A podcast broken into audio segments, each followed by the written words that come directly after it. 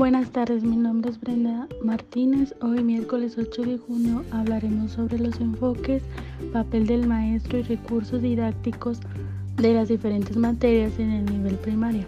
Nos acompañan alumnas de la Universidad Pedagógica Nacional. Ellas son Daria Jaramillo, Liliana Matamoros y Fátima Costa. ¿Qué nos puedes decir sobre el enfoque didáctico de matemáticas? Bueno, en esta materia nos permite que los individuos puedan enfrentar con éxito los problemas de la vida cotidiana que dependen en gran parte de los conocimientos adquiridos y de las habilidades y actitudes desarrolladas durante la educación básica. Los avances logrados en el campo de la didáctica de matemáticas en los últimos años dan cuenta del papel importante que desempeña en el medio, entendido como la situación o las situaciones problemáticas que hacen pertinente el uso de las herramientas matemáticas que se pretenden estudiar, así como los procesos que siguen los alumnos para construir sus conocimientos y superar las dificultades que surgen en este proceso de aprendizaje. Así es, ¿verdad? A partir de esta propuesta, los alumnos y el docente se enfrentan a nuevos retos que reclaman actitudes distintas frente al conocimiento matemático. Esto es muy interesante sobre el papel que tiene el maestro en esta materia en particular.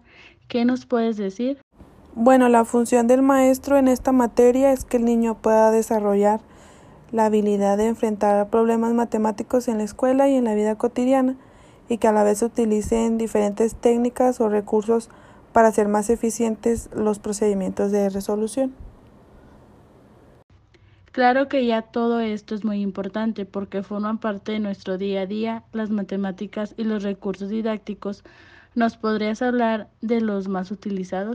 Pues mira, están problemas aditivos, que esto es resolución de sumas o restas de números decimales, y análisis de expresiones equivalentes. También la exploración de las características y propiedades de las figuras y cuerpos geométricos, y por último números y sistemas de representación de fracciones de magnitudes continuas. Me parece excelente los recursos utilizados para la materia de matemáticas, y ahora hablemos un poco de la materia de español. ¿Qué me puedes compartir al respecto? Claro, mire, en español su enfoque es que los alumnos tengan un acercamiento al conocimiento y uso eficiente de diversos tipos textuales. Eh, por lo que a partir de dicha reforma curricular y hasta la fecha se da un importante avance en la concepción del aprendizaje y la enseñanza de la lengua. Eh, un ejemplo, la lengua oral y escrita es un objeto de construcción y conocimiento eminentemente social y muy importante hoy en día, por lo que las situaciones de aprendizaje y uso más significativo se dan en contextos de interacción social. Claro, ya que los alumnos son sujetos inteligentes, susceptibles de adquirir más fácilmente procesos constructivos, conocimiento y los usos de las diferentes manifestaciones sociales del lenguaje. Y sobre el papel del maestro, ¿qué nos cuentas? Bueno, se busca obtener nuevos conocimientos que le permitirán al niño seguir aprendiendo durante toda la vida, y orientar el desarrollo del lenguaje es fundamental. Por un lado, debemos crear los espacios para que la dimensión social del lenguaje sea abordada y comprendida, y los alumnos puedan desarrollar habilidades de interacción y expresión oral y escrita, para poder comunicarse de manera eficaz en diferentes situaciones, y al mismo tiempo aprendan a valorar la diversidad de las lenguas y sus usos. Bueno, a lo largo de la historia nosotros los seres humanos hemos desarrollado diferentes maneras de interactuar, ya sea por medio del lenguaje oral o escrito, y es muy importante que se siga practicando y estudiando para generaciones futuras. Y sobre los recursos utilizados en español. Bueno, pues los recursos eh, que utilizamos en español pues son cuentos, poemas, eh, leer para fomentar la lectura, ya que es muy importante en esta materia, identificar novelas, producir textos breves, y la comprensión lectora, que es lo más indispensable en la materia de español. Claro, el comprender es muy importante, ya que se les puede facilitar más cuando tengan que desarrollar resúmenes, análisis, etcétera. Buenos días, gracias por acompañarnos, Fátima. ¿Nos podrías hablar sobre las materias de ciencias naturales e historia, así como también cuál es la importancia de ambas en el ámbito educativo y social? Hola, muy buenos días. Claro que sí. Para empezar, hablaré por las ciencias naturales. Las ciencias naturales, como su nombre nos dice, son todas aquellas disciplinas que tienen por objeto el estudio de la naturaleza, tales como la biología, la química, la botánica, la física, la astronomía, entre otras. Con esta materia se busca que los alumnos interpreten, describan y expliquen a partir de modelos algunos fenómenos y procesos naturales cercanos a su experiencia. Además, que identifiquen algunas interacciones entre los objetos del entorno asociados a los fenómenos, con el fin de relacionar sus causas y efectos, así como reconocer sus aplicaciones en la vida cotidiana. En la asignatura de Geografía, aborda el estudio del espacio geográfico, desde una perspectiva formativa a partir del desarrollo integral de conceptos, habilidades y actitudes. El espacio geográfico se concibe como socialmente construido, percibido, vivido y continuamente transformado a lo largo del tiempo. Esta asignatura busca que los alumnos interpreten las relaciones entre los componentes del espacio geográfico que inciden en la calidad de vida, el ambiente, la sustentabilidad, perdón, y la prevención de desastres para identificar posibles soluciones a problemas locales. ¿Y de qué otra forma puede contribuir en la vida cotidiana de los alumnos? Bueno, otra forma de contribuir de manera a los alumnos es que ellos les entre la motivación de participar de manera informada y activa en el lugar donde viven para cuidar y conservar el ambiente, saber actuar ante riesgos locales, como lo dije anteriormente, con plena conciencia del papel que ocupan en la sociedad.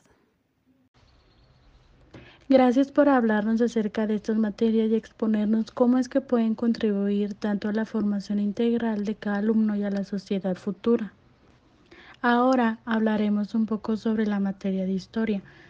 Daria, sobre el enfoque didáctico, tengo entendido que en esta materia se evita privilegiar la memorización de nombres y fechas para dar prioridad a la comprensión temporal y espacial de sucesos y procesos. ¿Es así?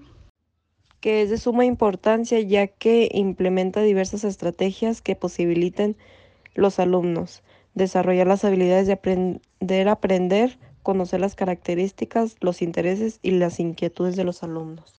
Sobre el papel del maestro que tiene en esta área, ¿qué nos puedes decir? Así es, esto con el fin para que los alumnos analicen el pasado para encontrar respuestas a su presente.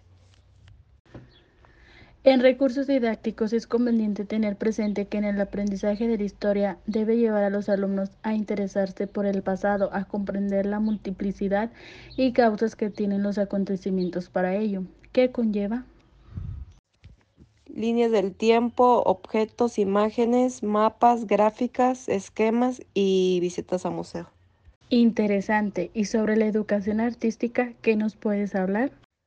Es una construcción de habilidades perspectivas y expresivas que dan apertura al conocimiento de lenguajes artísticos y al fortalecimiento de las actitudes y valores. Aparte, se dice que los lenguajes artísticos que se estudian en educación básica permiten al alumno obtener conocimientos y un panorama general sobre las principales manifestaciones artísticas. Sobre el funcionamiento del maestro, aquí es la de favorecer el descubrimiento del niño y estimular la profundidad de la expresión. Bueno, por último, ¿me podría hablar un poco más acerca de los recursos didácticos? Señorita Brenda, ¿nos puede hablar acerca de los enfoques de la materia de formación cívica y ética?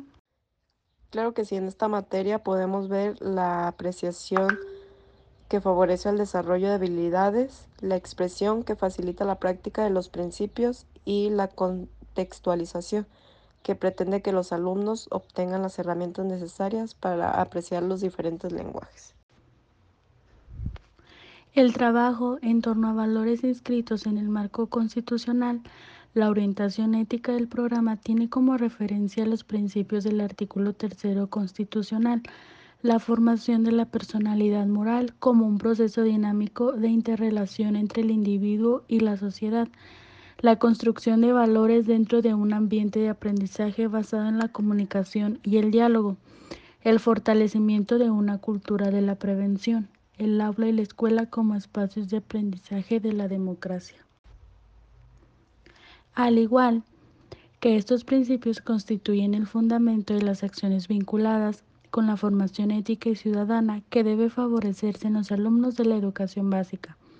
Y en el papel de lo, del docente les corresponde promover aprendizajes, diseñar estrategias y proponer situaciones didácticas para que los alumnos analicen, reflexionen y contrasten puntos de vista sobre los contenidos, con el fin de que distingan los conocimientos, creencias, preferencias y datos que los integran.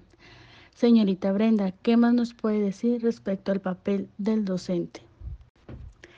El docente es promotor y ejemplo de actitudes y relaciones democráticas en la convivencia escolar, sujeto de un proceso de mejora personal, interesado en comprender explicaciones y problemáticas disciplinarias y de formación cívica, problematizador de la vida cotidiana, agente integrador del conocimiento, orientador en el desarrollo de estrategias que fortalezcan la aut- autonomía del alumno, previsor y negociador de necesidades específicas personales y del grupo, promotor de la formación cívica y ética como labor colectiva.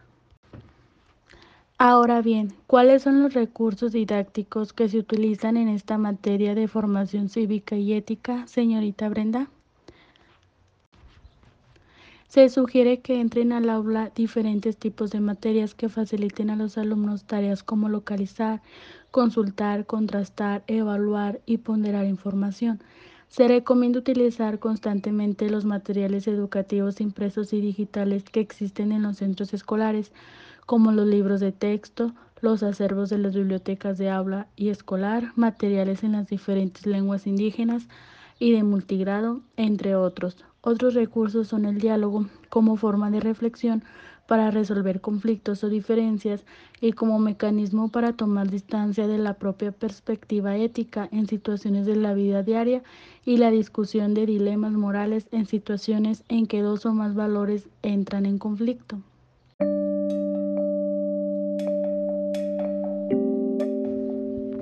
Excelente información sobre los enfoques, papel del maestro y recursos didácticos de las diferentes materias en el nivel primario.